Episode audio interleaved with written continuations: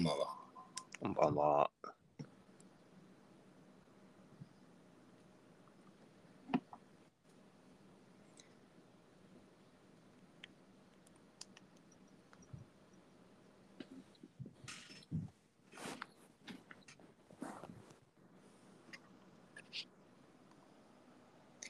千葉、うーん。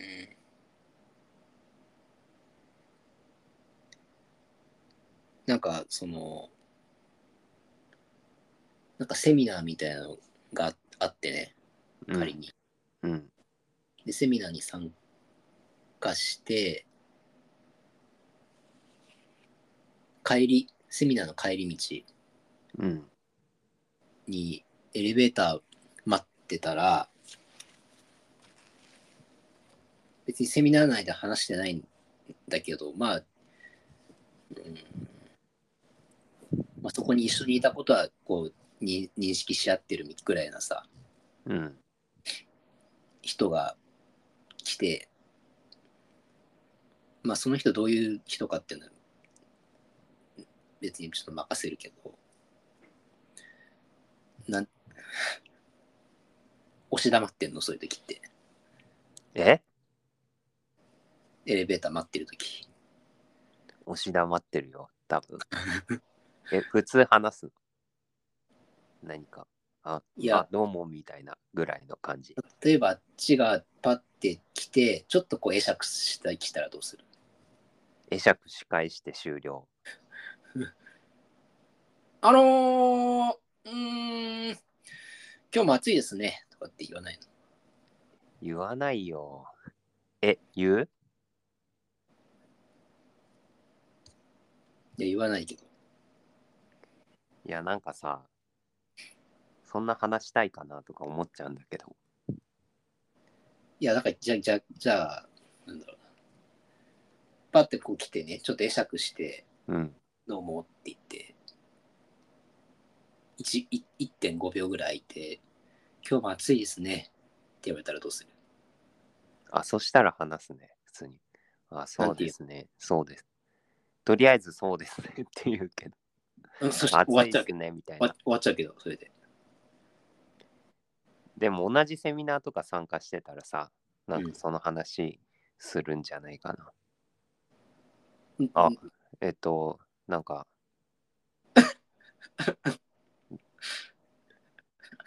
え、あどういう、えっと、なんかっていうの？え、あ、えっと、なんかとは言わないけど、挙動不審じゃん、もう、その時点で。いや、だからさ、うん。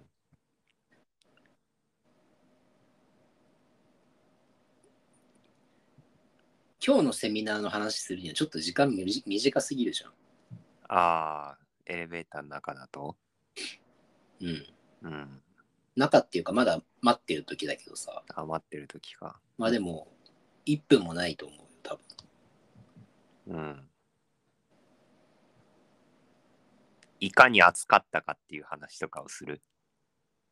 いや、もうめちゃくちゃ暑いですね。もうここ、ま、会場まで来るまでで、なんかすっごい、もう汗とかかいちゃってみたいな。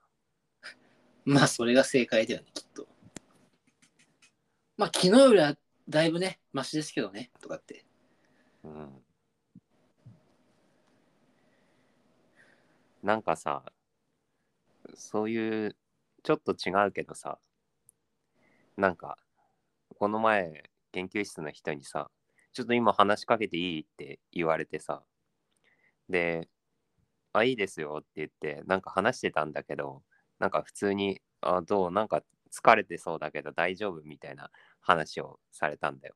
で、なんか自分としてはさ、その、ちょっと今話しかけて大丈夫？って聞かれたからさ、ね、なんか用事あるのかなと思うじゃん。うん。で、しばらくそういう世間話的なのをした後にさ、なんか、なんか用事あったんですか？みたいな。聞いたら、いや、特に用事はないけどって言われてさ、あ、なんか、用事なくても、なんかその、会話のための会話をするときに、ちょっと今大丈夫っていう始まりあるんだっていうのね、ちょっとびっくりしたわ。うん。この人はそういう風に話しかけてくるのよく。いや、初めてそういう、なんか話しかけられ方だったけど。まあなんかいつもはなんか、調子どうとかなんかそんな感じでなんだけど。まああれじゃない？だから、あっちからしたら、うん、なんか病院のさ、医者とかがさ、うん。なんか巡回してるみたいな感じなんじゃない？ああ、お加減どうですか？みたいな。あ、うん。だ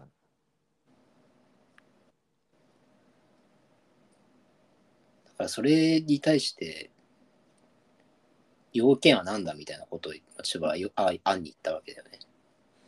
いや、暗にっていうか、もろに言ったよね。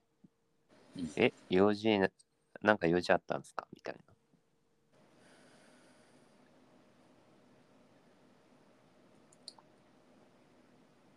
まあだから、いいって聞いたんじゃない？うん。でもそれを千葉が、まあ、よ用事はなんかあるのかみたいなのを。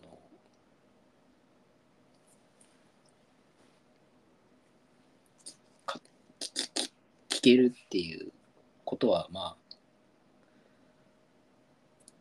その人は大事にした方がいいよね。なんか、ああ、なんかその話しかけ方かけられ方からそう思ったっていうのもあるけど、なんか基本的にその用事が、要件があってする会話の会話しかなんか想定できてないんだなっていう。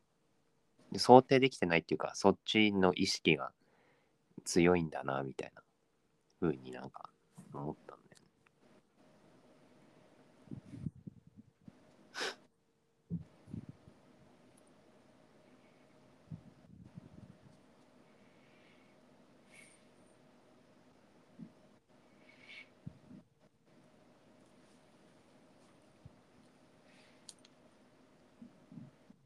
他は？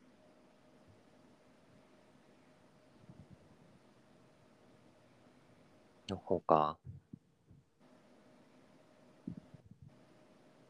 うーん。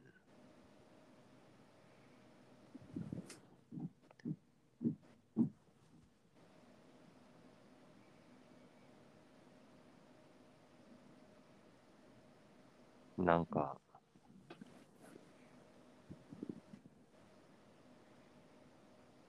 この前ちょっと出かけた時にさなんかすごい不思議なことがあって 不思議なことっていうかなんか本当に理解ができない人その思考が理解できない人ってなんかうんなんて言ったらいいんだろうな。もちろんその辺歩いてる人間の思考も理解できないんだけど目に見えてななんでそんなことしてんのかよくわかんないなっていう人がちょっといてさびっくりしたんだけど。なんかすごいそのなんか商店街的なところ。結構人がごった返してる商店街的なところでさあのママチャリっていうかなんか普通の自転車あるじゃん。あのあれを片手で延々と上にこうなんだろうダンベルを上げるみたいなさ動作でさずっとそれを上に上げたり下ろしたりっていうのをさ延々と繰り返している男がいたんだよ。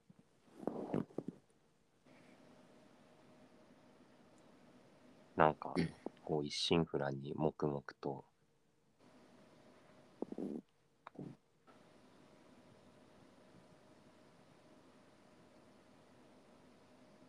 で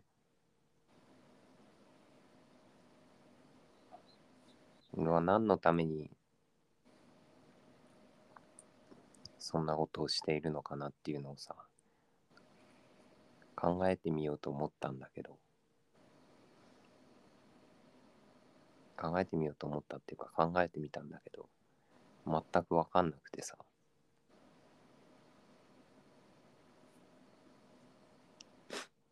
ん何その自転自転車全体はあ上げたり下げたりしてるってこと？じゃあなんかそのササドルあたりとかをこう持って、うん。ササドルとかそのし車体のこのなんなんつうの？あの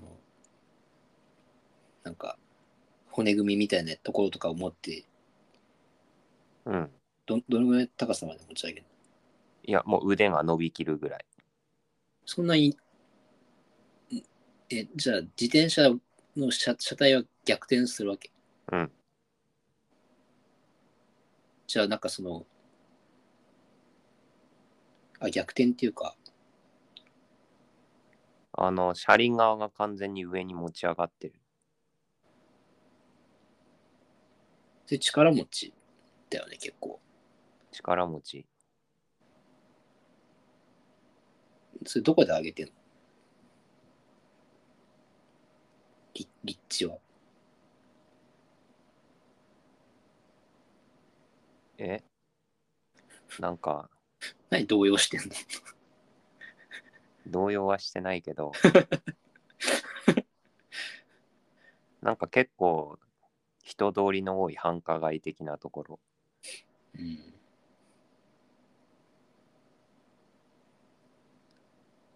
まだやっぱ見せたいってことだよね。でも誰も見てなかったよ。なんか、そこのさ、パフォーマンス的な感じで、なんか、やってて、そこに周りに人が立ち止まって見ててみたいなやつでは情けな空気だったんだけど、誰も立ち止まってなかったし。うん立ち止まってなくても見てんじゃない？うん。なんかよくある光景なのかなとかも。名物。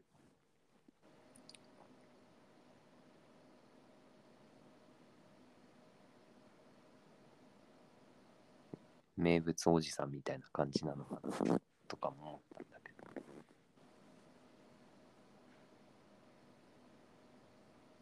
なんかその、家ついてっていいですかってさ、結構街のそのな中でさ、まあ、駅前のなんかちょっとしたこう広場みたいなところとかで変な行動してる人とか結構話しかけるイメージああってさ、うん。うん。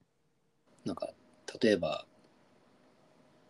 ちょっと腰掛けられるベンチのところに足を引っ掛けて、地面に手ついて腕立て伏せしてたりとかさ、うん。なんか銅像に向かってすごい大声で話しかけてるとかさ、うん。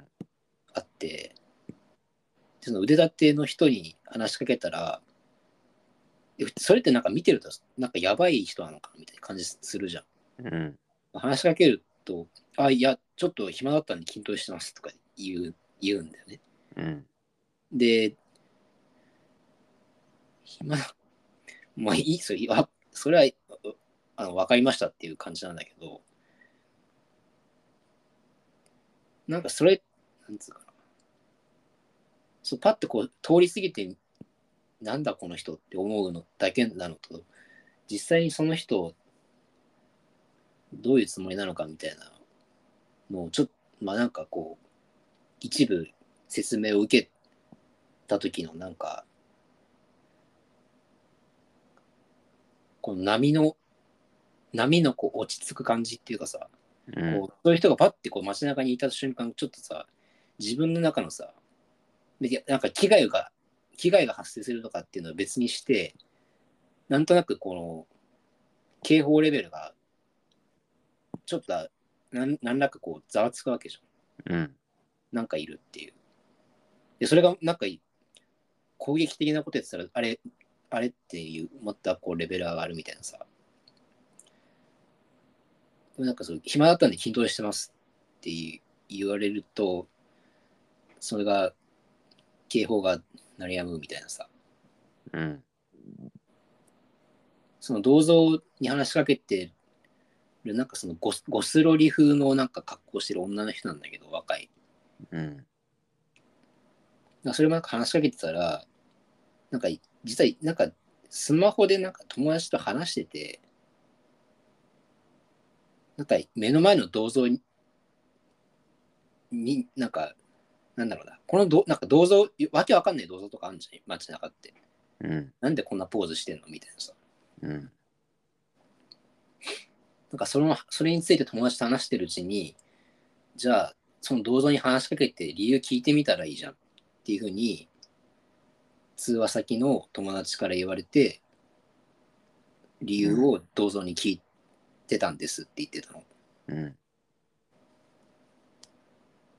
で分かりましたって思うんだけどうん。っていうさこの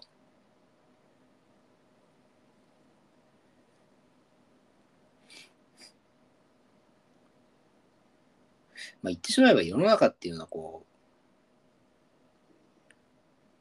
それなりに妥当なことばかりなんだよっていうことなんだよね。うん。妥当なこと。てかあんまりこうなんか驚き驚くことって実はないっていう。うん。一見そう見えてもっていう。うん、うん。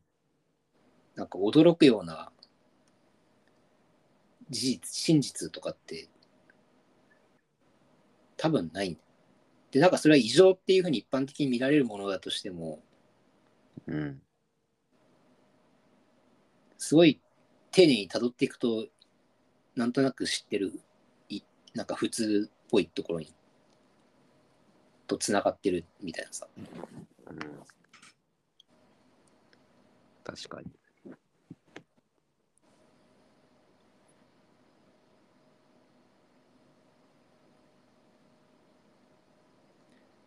全く理解できないものでは。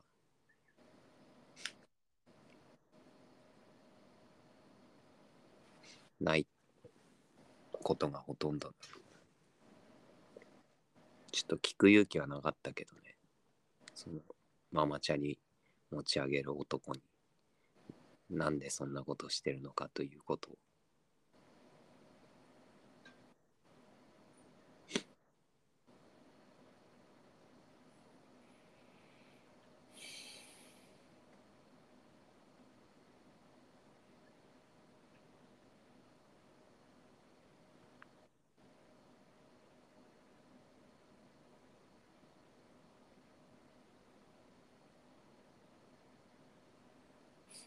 その人を見てななんなんて思った？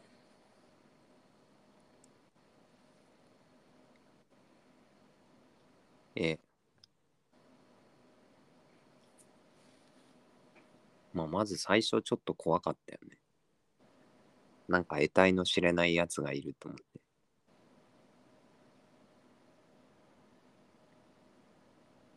怖かったというか。うん。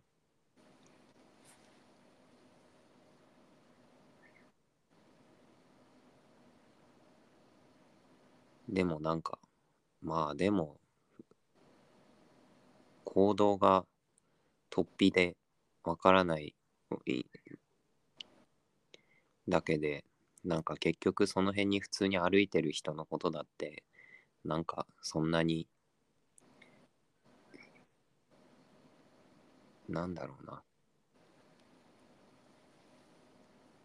理解できるわけじゃないから、うん、なんか、それはそれはああれでしょ？家帰ってから思ったことでしょ？あ、そうそう、その、うわ、なんか、なんか変わった行動してる人がいるなって思ってさ、から、それをなんか解釈しようとして考えたことだけど。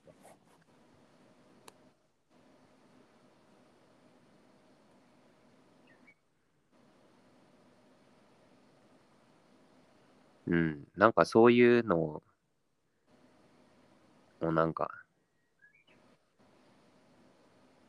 そういうパフォーマンスをしている人なのかなと最初は思ったよ。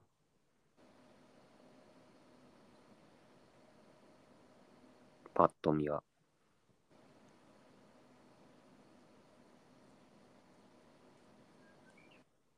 なんか意味を見出そうとししてるんだよね、多分。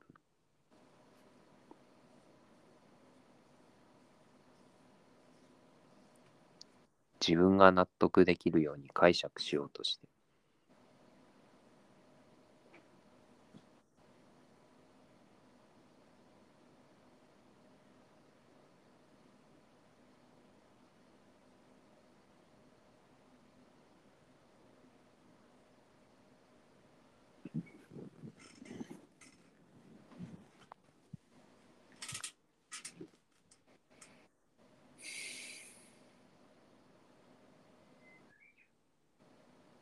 鳥が鳴いてんの鳥めちゃくちゃ鳴いてる。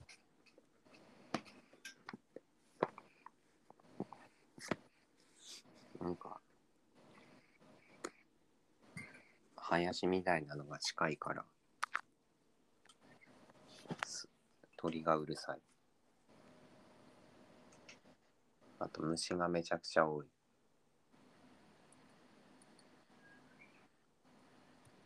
もう玄関で鍵をこう開けようとしてるとさ蚊が群がってくるんだよ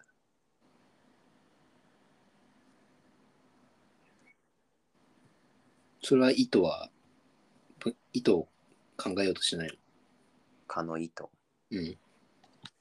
え明白じゃん。餌が来たぞって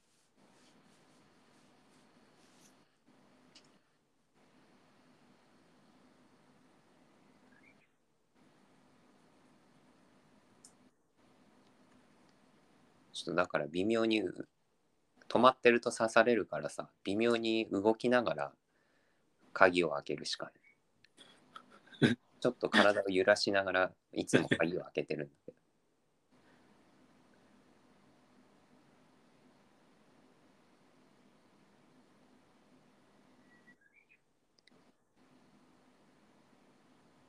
でなんか家の前にが、ま、真っ白になっててなんか粉まかれてんなと思ったらその次の次の日ぐらいからかなその粉の上でダンゴムシとかが大量に死んでてなんか殺虫剤をこう大家さんとかが撒いたんだなみたいな。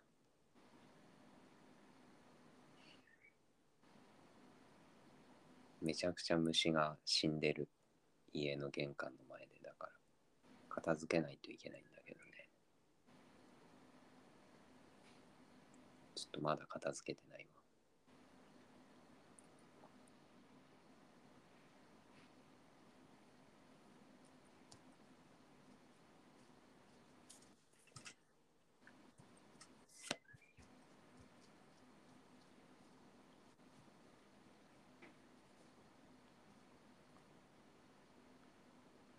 なんかその、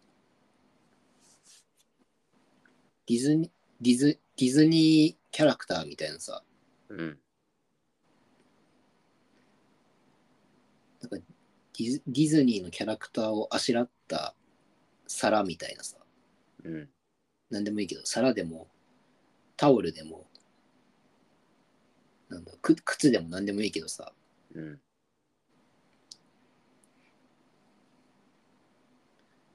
なんかそういうのが街中でボロボロになって落ちてたりするの見るとさ、うん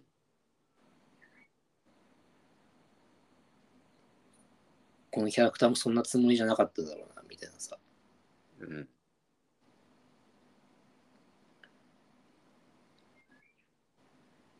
確かに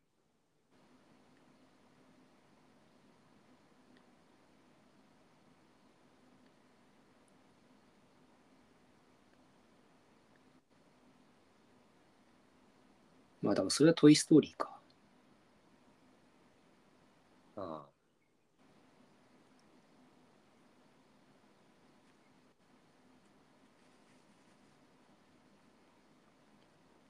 置き去りにされたりね。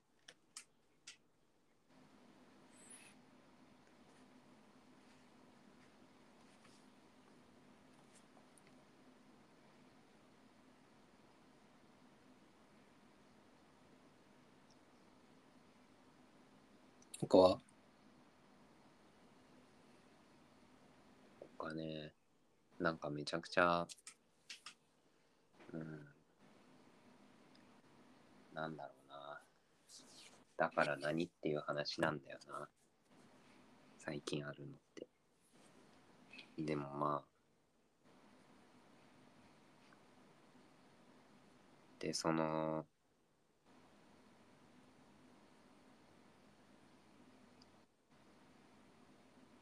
なんだろうな。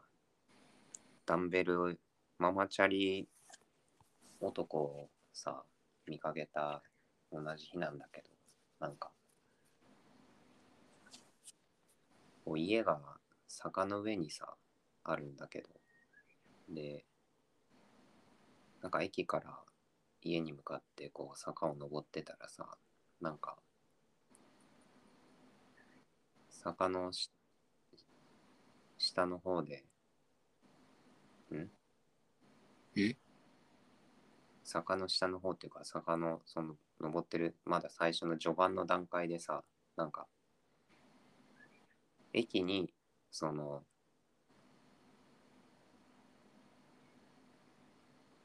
駅にっていうか、なんかカップルがいて、なんか、女の方、女の人の方はなんか徒歩で、男の人の方はなんか原付に乗ってたんだよね。で、多分なんか、その女の人はこう駅から歩いてきて、その彼氏の方が迎えに来たみたいな感じなんだと思うんだけど、で、なんか、で、まあ、戯れにさ、その男の方がさ、先でその、先にその原付に乗ってブーンって行っちゃうみたいなさ、ことをしててさ、で、それをさ、彼女が走って追いかけるみたいなこうことをしてたんだけどさ、なんか、思ったより、彼女の方がさ、足速くて、なんかまあまあ頑張って並走するなみたいな、追いついて並走するなみたいなさ、のがあってね、なんか、まあ本当にだから何っていう話なんだけど、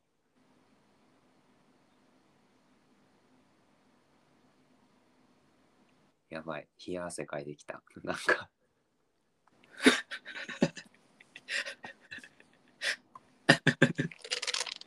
すごい印象に残ってるんだよ、それが。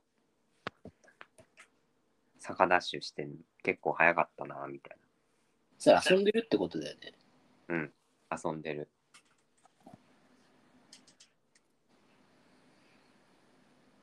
本当に結構早かったんだよ。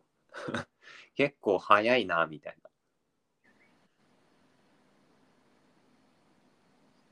し、結構頑張るな、みたいな。長いこと頑張るな、みたいな。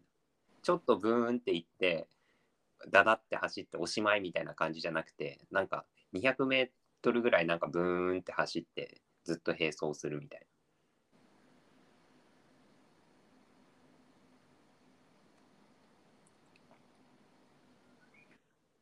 なんかあの、オリエンオリエンタルラジオがラジオで喧嘩したみたいなやつは聞いたことあるな。ある。なんかエヴァンゲリオンのやつ。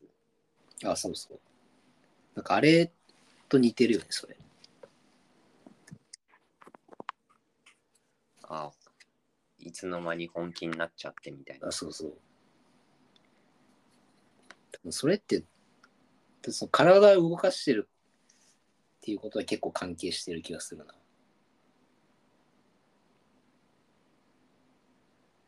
うん。あ体、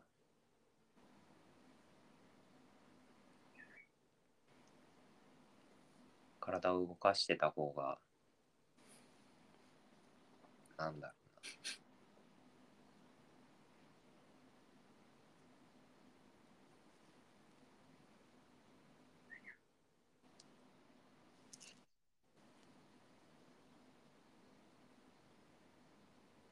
うな。まあ、つい頑張っちゃうんじゃないけど。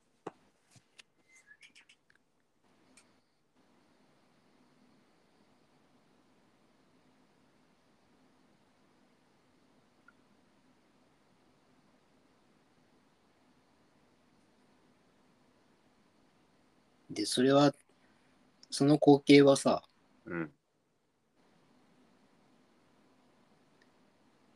千葉のもともとある、千葉のもともとし、まあ、あるっていうか知っている？うん。というか千葉を、千葉を構成している多分何かをとある一部分をな刺激したというわけだよねきっと。ああ、というかなんか、物珍しかったんじゃない？あれと一緒かなと思った。だから、なんか、ダンベルの代わりにママチャリを持ち上げる男と。やっぱり千葉もだから、ママチャリを持ち上げたいっていう気持ちがあるんじゃないの？どこかに。ママチャリを持ち上げたいっていうか、うん。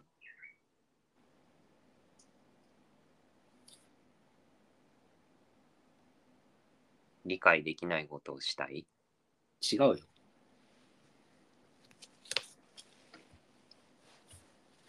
やっぱ千葉ってさ、うん。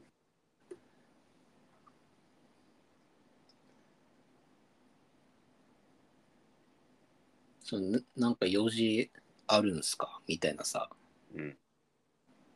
こう霊障霊障主義者じゃん。伝承主義者。うん。あ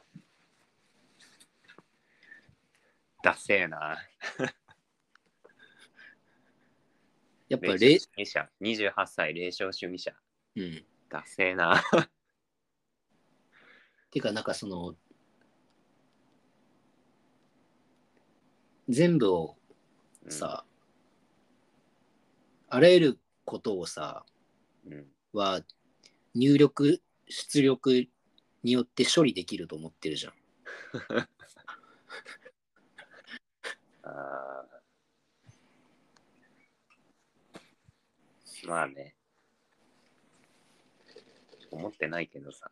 いや、思ってるかもな。だから思ってない、思ってないけど、多分、そういう、多分ね、わけわかんないことあんま得意じゃないんだよね。得意じゃないっていうか。うん。だからなんか酔っ払いとか苦手なんだと思う。あ、その、本当になんか、わけわかんねえなみたいに思うのが苦手だから。まあ、距離感にもよるけど、その相手との。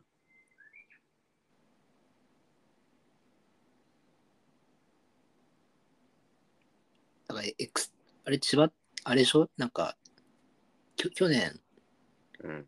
なんか、なんだっけ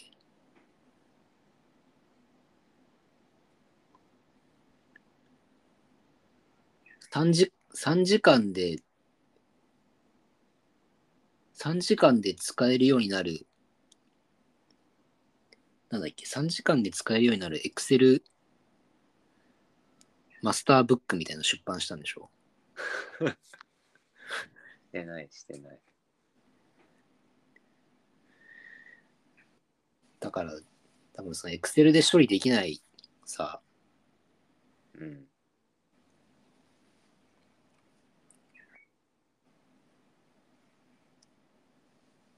確かになんか、うん、というか、まあそうだね、エクセルで処理できないというか、自分のなんか頑張りではどうにもならなそうなものを、なんか、遠ざけがちだね。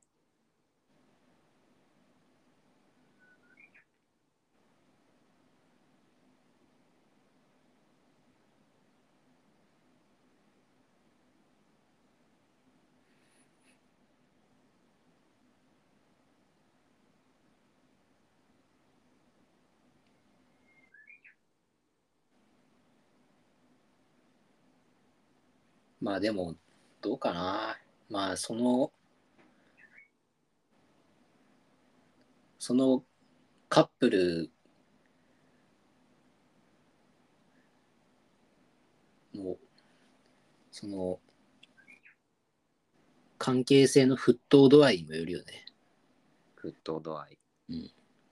超沸騰してるんだったら、まあそれもあるかなっていうさ。ああ沸騰してる感じだった。うん。平熱ではなさげだった。うん。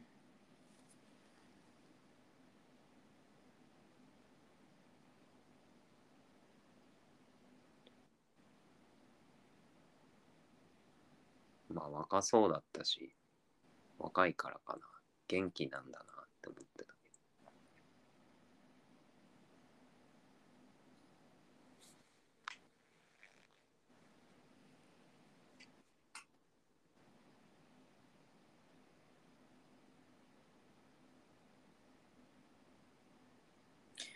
だから、一応ボクボクシングやればいいんじゃない？ボクシング？うん。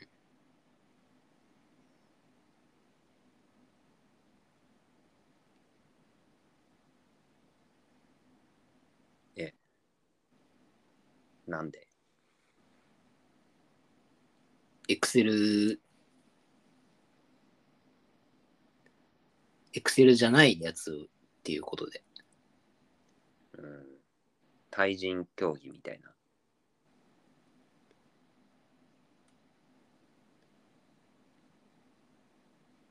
相手がいたらなんか、こう、思い通りにはならないじゃない。大抵。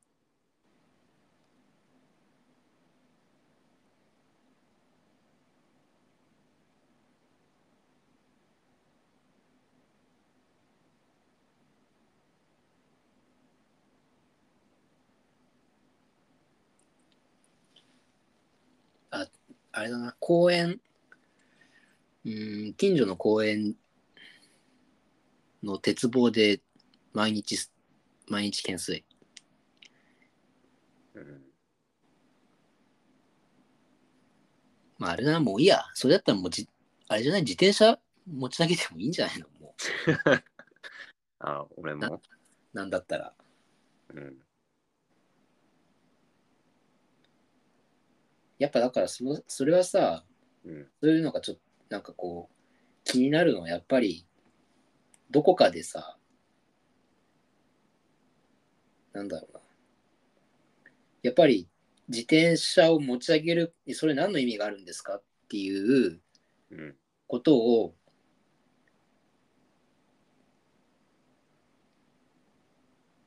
まあそうね、だから何の意味があるんですかっていうことも、実はもう、それは、もはや自転車を持ち上げてることとももう近いみたいなさ。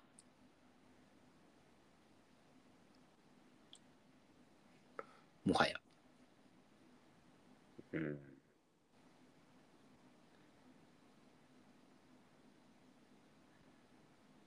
え、きん、なんか、そういうふうにしたいと思ってるから気になるんじゃないかみたいなこと。いや、違うよ。みんな一生懸命生きてるってことだよ。あだから、自転車をうん、持ち上げたりしてる人も、うん、こう、一生懸命生きてるし、うん。自転車を持ち上げる人、なん、それって、何の意味があるんですか？うん、筋トレするんだったら、バーベル持ち上げた方がコスパ良くないですか？っていうさ、うん。人も、うん、某、某コメンテーター、なんか定着してるね、もうそのコスパ良くないですか？みたいな。古市うん年乗りカルド。年乗りだっけ？なんか。あ、それも、それも一生懸命生きてるっていうさ、うん、俺あの最近なんか見返した映画でさ、うん、あの石井優也監督うんの「川の底からこんにちは」ってやつなんだけどさうん。見たことある？ない。やっぱこれ超めまあ俺は好きだなって思ったんだけどさやっぱり。うん、まあじゃあ見てみて。うん、Amazon プライムで確か見れるよ。見てみるわ。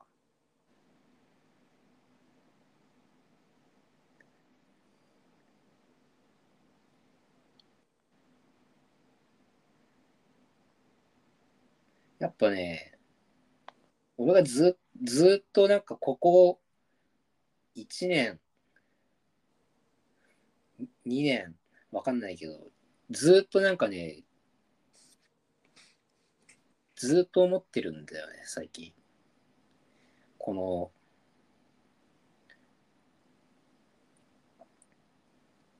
なんかこれね非常に難しい非常に難しい。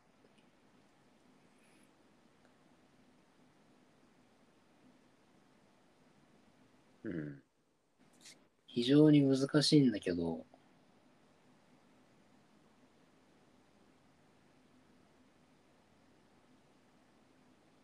うん。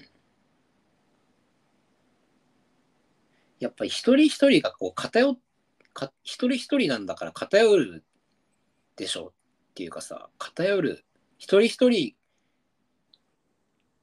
が一生懸命考えてやってるんだよっていうさ、うん。なのに、なんか社会ぜ、そうそう、社会全体とか、社会全体っていうその社会自体も、なんか言葉では明確に社会っていうものが言えるけど、でも、それが具体的な出来事とか、案件、事案、事件、出来事、テーマとかに落とし込んだ時には、もう社会って、何でも、なんか、曖昧完全に曖昧になるわけだよね。だけどそこのその社会にはなんか唯一のこの正し北極北極性があるみたいなさうん。北極性って言うんだっけ？あの、いつも場所変わんないやつでしょ？うんうん。みたいなさ北斗七星？違うか。まあいいや。うん。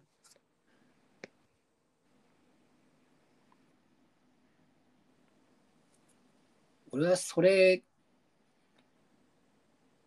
なんかそういうそれに非常になんかこうなんか思うところがあるんだよな多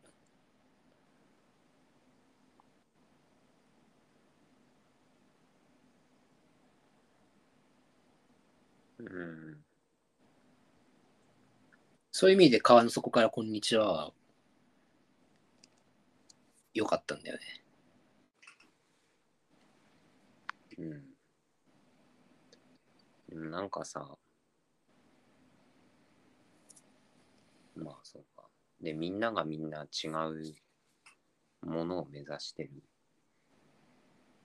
かもしんないしね。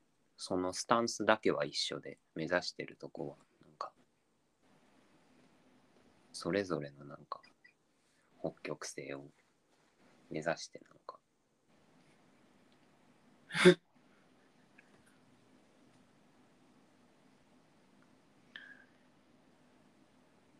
何言うとんねんん？いやそれぞれそれぞれの北極星を 目指してるいや、なんかさ、目指すとこがなんか、みんな違う。みんなこれが正しいと思ってさ。ちはそれちょっと今度どっかで行ってみてよやだ、恥ずかしい。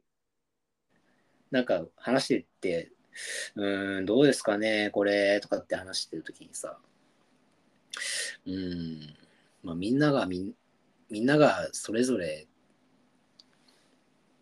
それぞれの北極星を目指してればいいんじゃないですかねって。何言ってんのこいつって思われる。大丈夫かなみたいな。暑くてどうかしちゃったのかなみたい俺は俺の北極星を目指します。な。あーうん、関係性のある人だったら笑ってくれるかもしれないけどさ。なんかお仕事、お仕事系ドラマみたいなさ、感じでさ、バンってこう上司が入ってきて、おい、千葉、これどういうことだって言ったときに、うん。おい、お前返事しろおい、お前おい、やめてくださいよ僕は僕の北極星を見て仕事をしてるんですみたいなさ。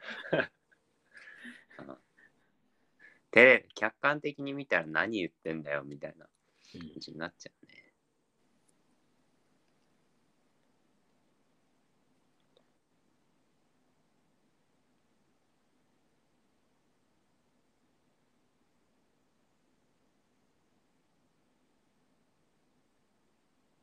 うんだからな、そう、あのーそうなんだよな。でも当たり、そうなんだよ。これも当たり前のことなんだよ。正しさは一つじゃないっていうさ、うん。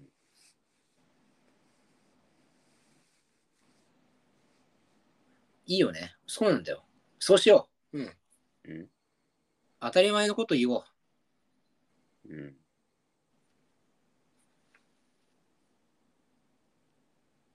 当たり前のことを活動活動家みたいになってきたな。そうなんだよね。だから今だからやっぱりその当たり前のことっていうのがそれぞれね、それぞれがうーなんかいろいろこう思ったりとかし思思ってなんかしたりとかさ、それぞれみんなやってるんだけど、でそれが当たり前なんだけど、当たり前のことを言ってると、それが当たり前じゃない、当たり前、それが、それがやっぱりなんか吸収されていくんだよね。あそれいろんな意見が分布してるっていう、ただそれだけでいいのに、うん。全体としては一つの正解があるんだっていううん。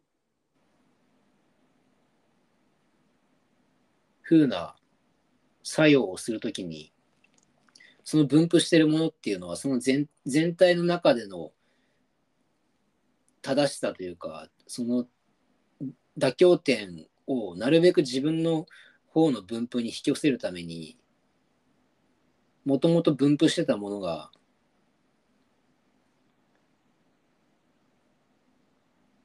吸収されちゃうみたいなさ。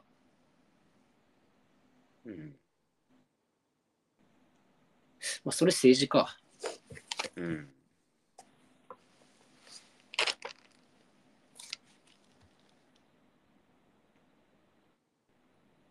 だからちょっと俺当たり前のこと言うわ、毎日。当たり前のことを。うん。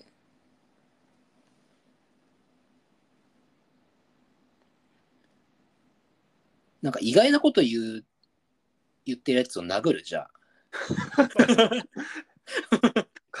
過激。過激。もう過激派じゃん、活動家の中でも。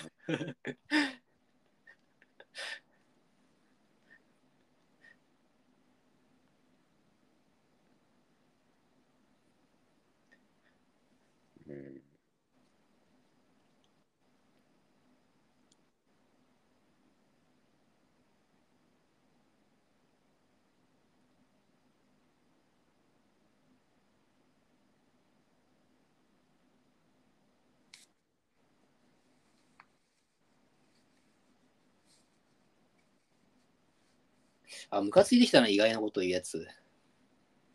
意外なこと言うやつ。うん。実は、そう、お、お、とお思いのあなた、みたいな。あ、ダメだ。そんな、なんか今、うん、違うね。なんか、過払い金の CM が今脳内に流れてきたわ。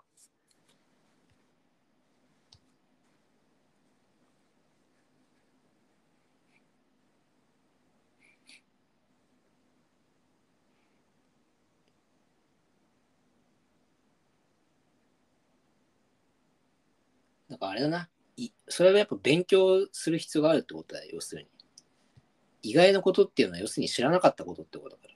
そもそもが、なんていうか、ね、意外なことっていうもののそん、なんだ、意外なもの、あ、違うな。意外、意外なものっていうのは、そもそもほとんどないっていうのが前提なわけだから、あるものが意外なように見えた場合は、うん。ただそれを知らなかったっていう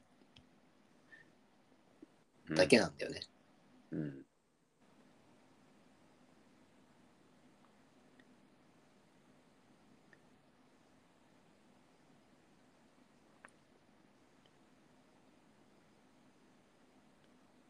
確かにね。なんかあのね、うんあの、ウクライナのさ、うん。あれで、小泉優っていいるじゃん。うん。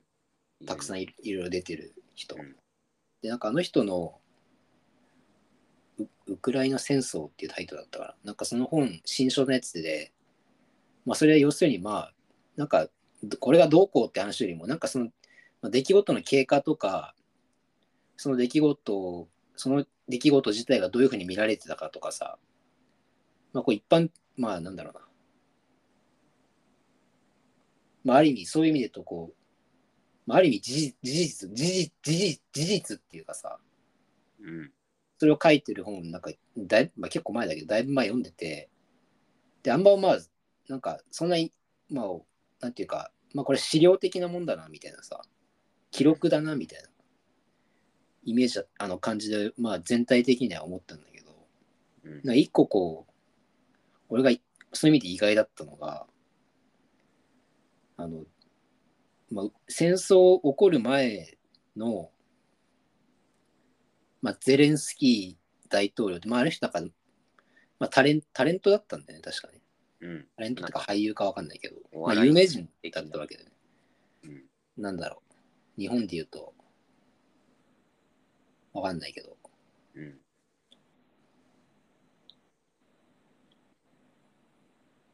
日本で言うと、木村拓哉みたいな、あ、まあ、違うな。え、どっちかっていうと、阿部寛。絵頭とかそんな感じでしょ？え、コメディアンなの？あの人って。コメディアンだった気がするよ。絵頭はちょっとコメディアンすぎないか？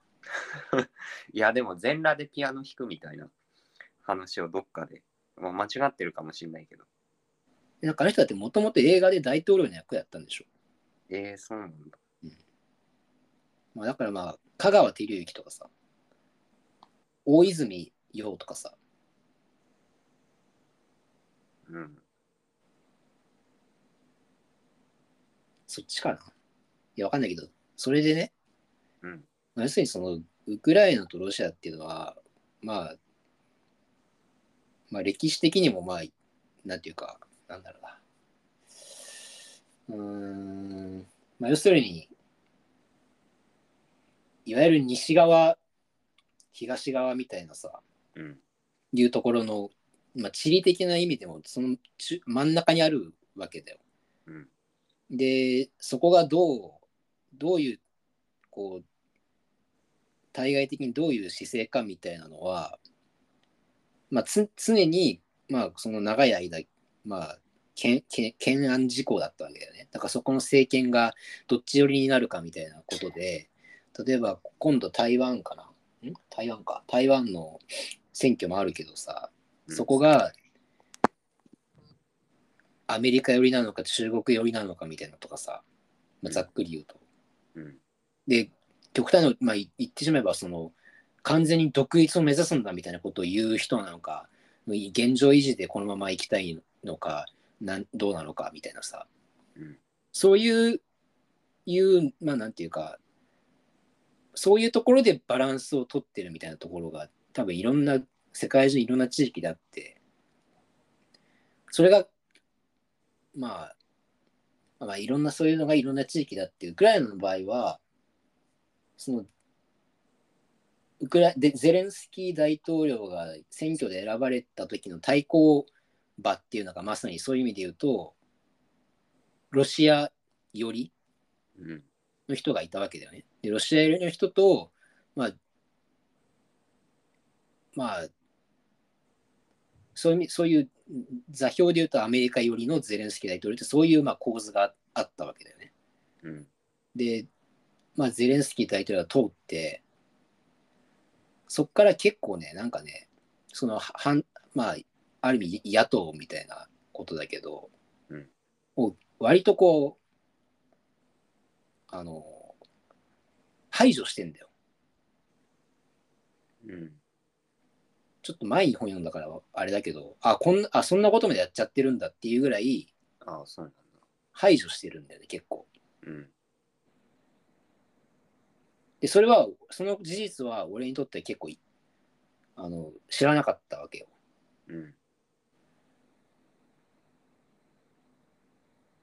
みたいなさ、あなんか、ちょっと戦争が始まるちょっと前ぐらいから、なんか、なんか、なんかや、なんかやばいらしいぞみたいなさ、こう、ふつふつって来てるんだけど、よりそこを辿っていくとなんかさ、もうちょっと小さい、火種がもうちょっと小さかった時のことがあるみたいなさ。まあそういう意味で意外なことってあんまりないんだよ。うん。まあっていうことが言いたかっただけなんだけどね。うん。だから、あの、リツイートすんな。リツイート？うん。俺はそれが言いたい。ああ。リツイート禁止。リツイート禁止。うん。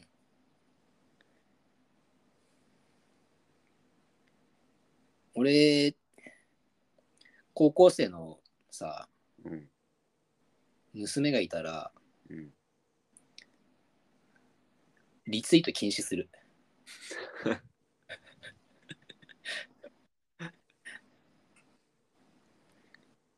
え、何？ところでお前、リツイートとかしてないだろうな、みたいな。そうそう。お前、リツイートだけはすんな。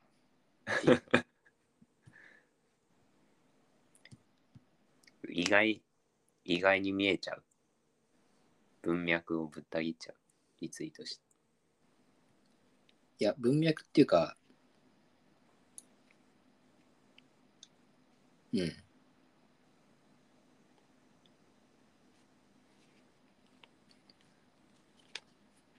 あの、リツイートするときは、で、それちょっと娘が反抗してきたらね、うんえー、友達だってやってんのにって言ってきたら、うんえーみ、クラスのみんな、みクラスのみんなリツイートしてるよって言ってきたら、うん。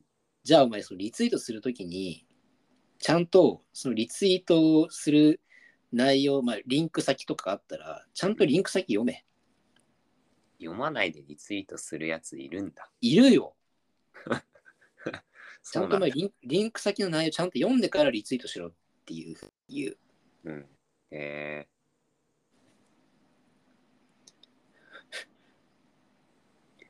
なるほどね。最低限の。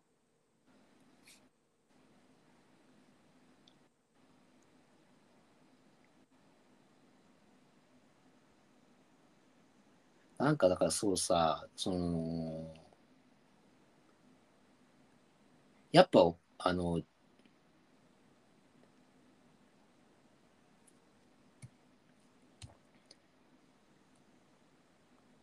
まあ、その社社会とか世の中のがどのぐどのぐらいのところに今バランスをとバランスしてるのかみたいなのって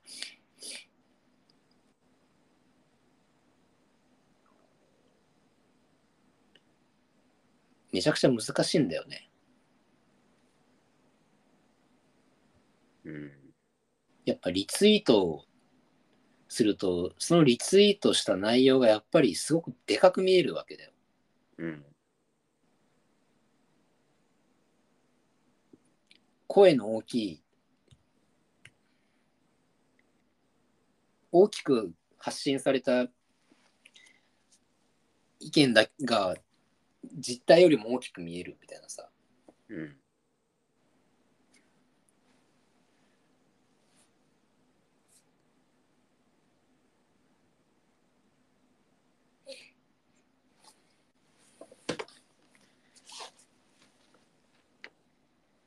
確かに。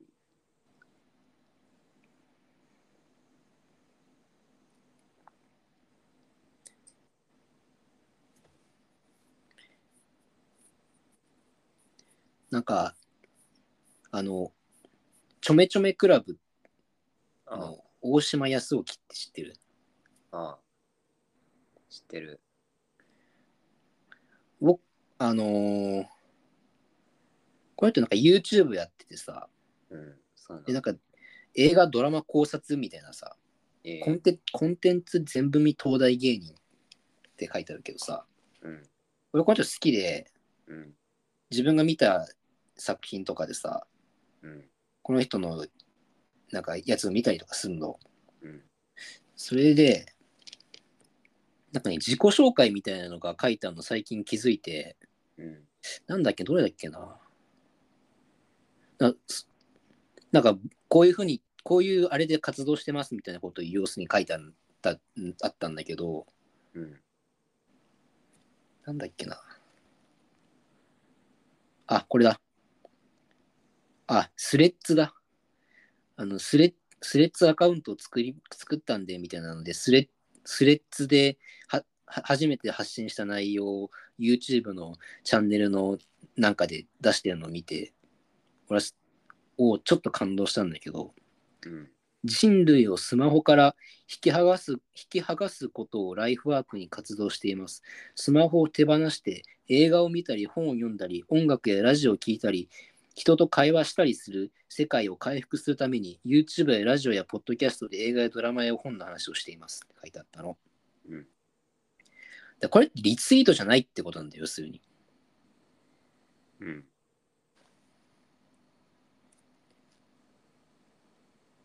内容、記事の内容を読まないリツイートじゃないってことね。あ、いやだからこれは要するに、あの、もう一回読んだよっか、じゃあ。うん人類をスマホから引き引き剥がすことをライフワークに活動しています。スマホを手放して映画を見たり本を読んだり音楽やラジオを聴いたり人と会話したりする世界を回復するために YouTube やラジオやポッドキャストで映画やドラマや本の話をしていますって言ってるわけ。うん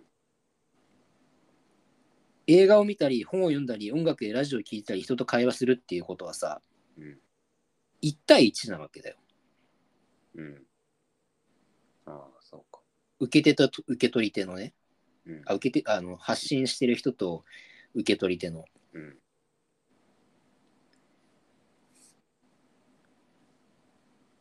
だから、要するに、これ、あのリツイートしない世界を回復したいっていうふうに多分いい言いたいんだと思うんだよね。うん。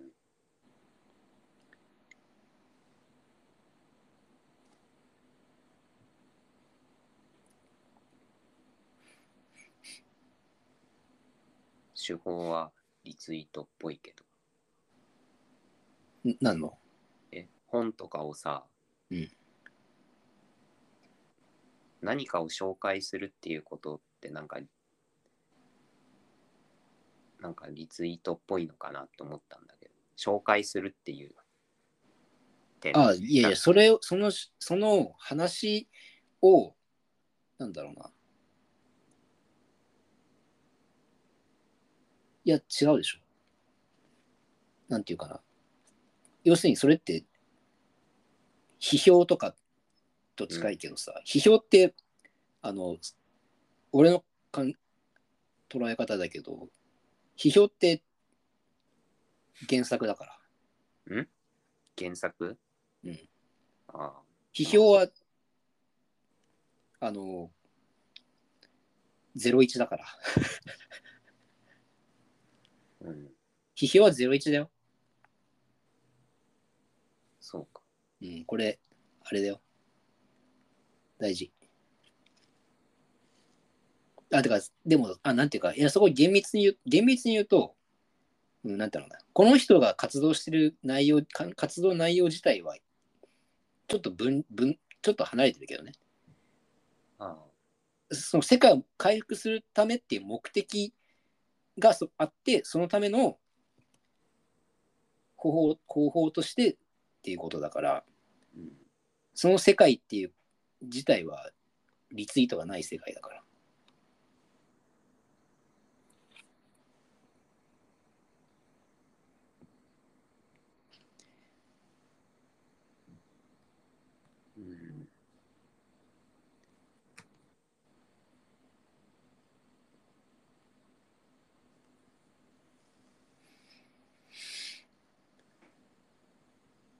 だからね、うん。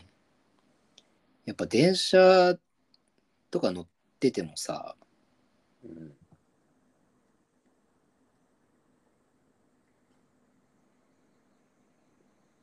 うん。ワンオンワンだよ。わかる？わかりますか？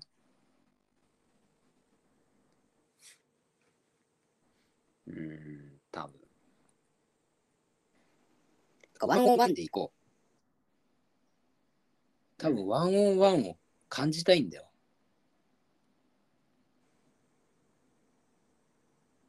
え、久保田が。いや、いや、違う違う、オードリー若林氏は。そうなの。うん。なんかさ、あの、ほ星野源とネットフリックスでなんか番組をやるっていうのがあるの知ってる？え、そうなんだ。うん。知らなかった。俺はその佐久間信之の「オールナイトニッポン」聞いてたらそういう話が出てたんだけどさ。えで、なんか、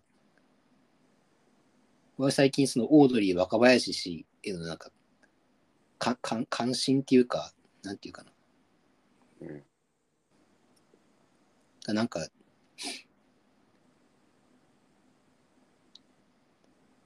うん、なんかやっぱちょっとあの、見てたりするわけなんだけど、うん。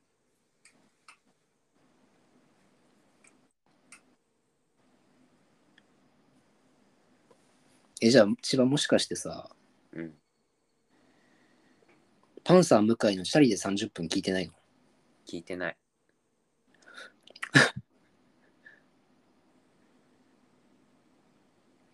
いや、なんかね、うん。まあじゃあその話すると、うん。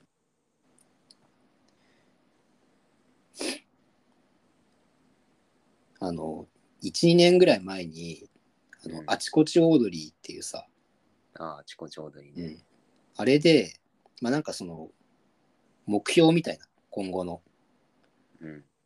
目標っていうとなんだろうな。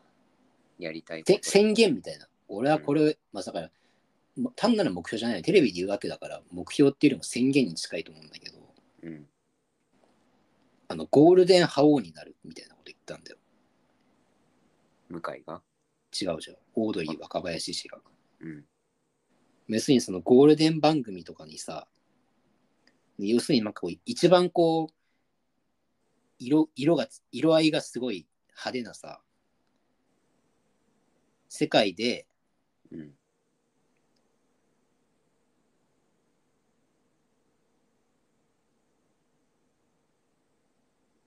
俺も輝きを放つんだっていうさ、うん。ことを言ったわけ。うん。それで、一時期さ、前髪をさ、みたいにしてる時あったの知ってる？ああ、してたね。うん。で、ボクシングにも通ってたんだよね。えで、パンサー向井のチャリで30で、ー、うん。で最近もう前髪、センター巻きやめてた、やめてんだけどさ。うん。で、ボクシングも多分やめてんだけどさ。それで最近自転車乗ってるんだよね。通勤するときに。え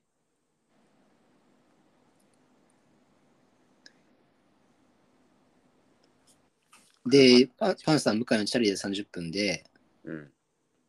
あのボクシングやってセンター分けしてる1年、2年、めっちゃ辛かったみたいなこと言ってて、うん。まあわかんないけどね。うん。だからやっぱり無理だっていうかさ、無理だっていうか違うみたいなさ、思ったんだよ、きっとう。ん。うん。だから自転車乗り始めたんだよ。うん。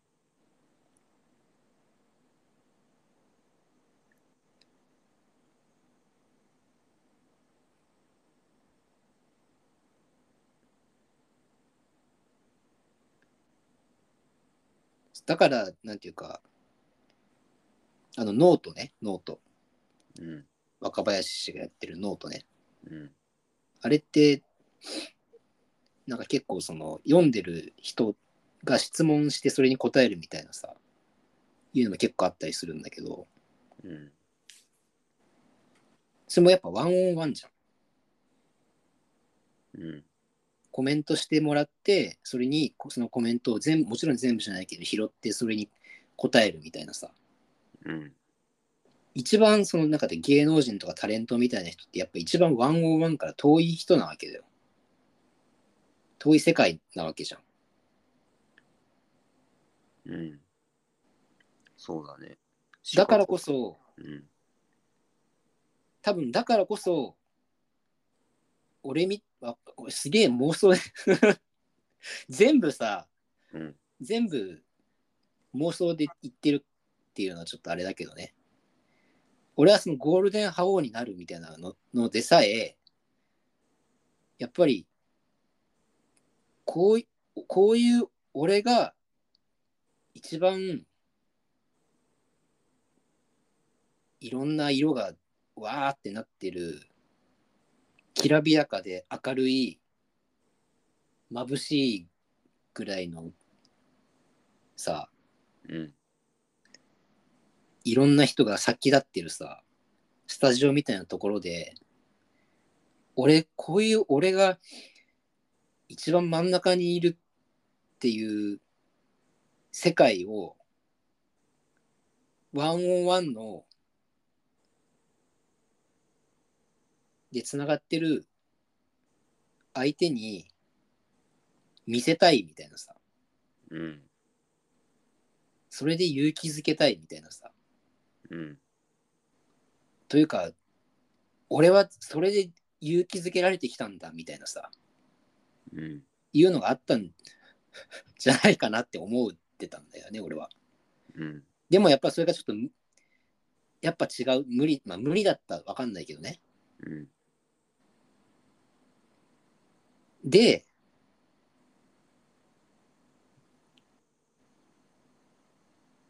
星野源との101なんかトーク番組なんだけどねうん。なんか月に1回2人で集まってなんかまあ近況を話すみたいなわかんないけどそんなもん感じだと思うんだけどでそこにまあ戻ってきたっていうかさうん。で例えばいさごまあ、3、4年前、5年前ぐらいの俺だったらね、なんかその、オードリー若林と星野源の番組が始まりますみたいななったら、うん。なんかさ、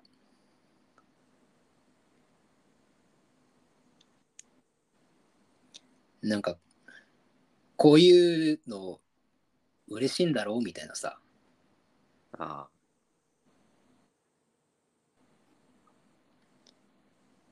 そういうなんていうか、霊障主義になっちゃうさ、そういう受け取り方？うん。だったんだよね、多分俺。うん。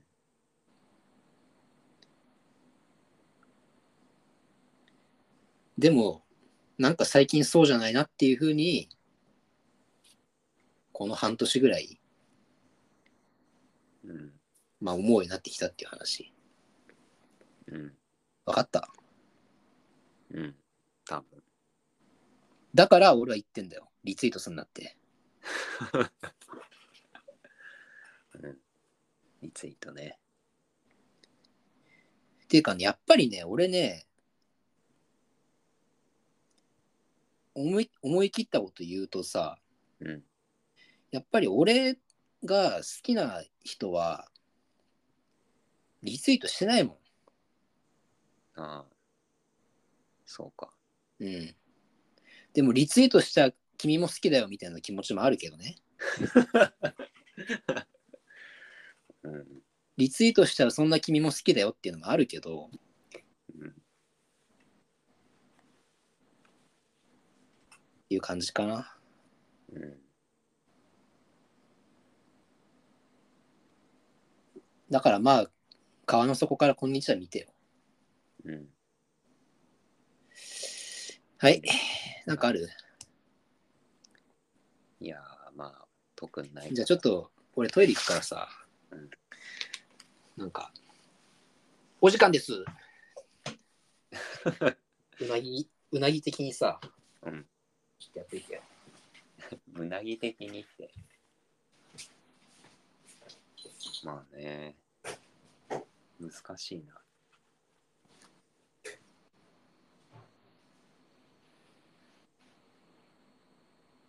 まあ。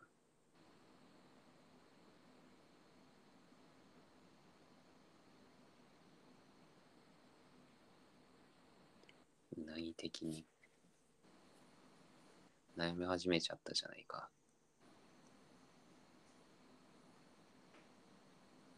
まあ、それで言うとね、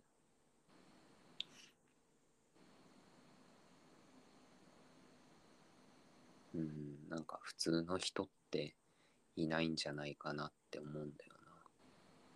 よくいる人みたいなものって。まあなんか違うかもしんないけど。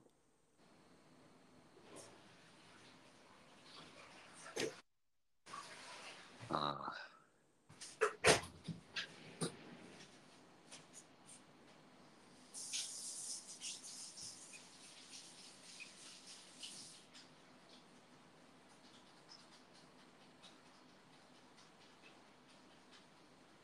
うん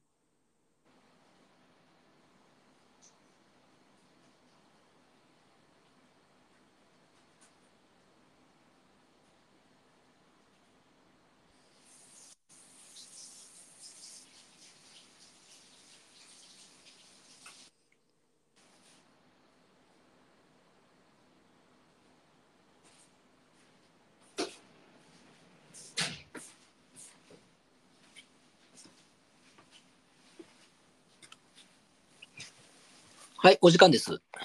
はい。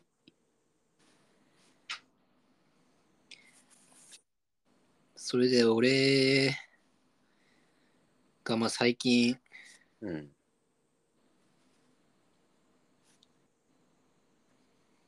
まあ、一番好き好きなっていうか一番なんかいいと思ってるさ、うん。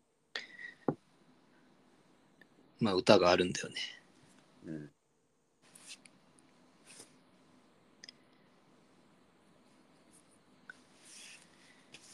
まあそんな感じかな。うん。はい、ありがとうございました。ありがとうございました。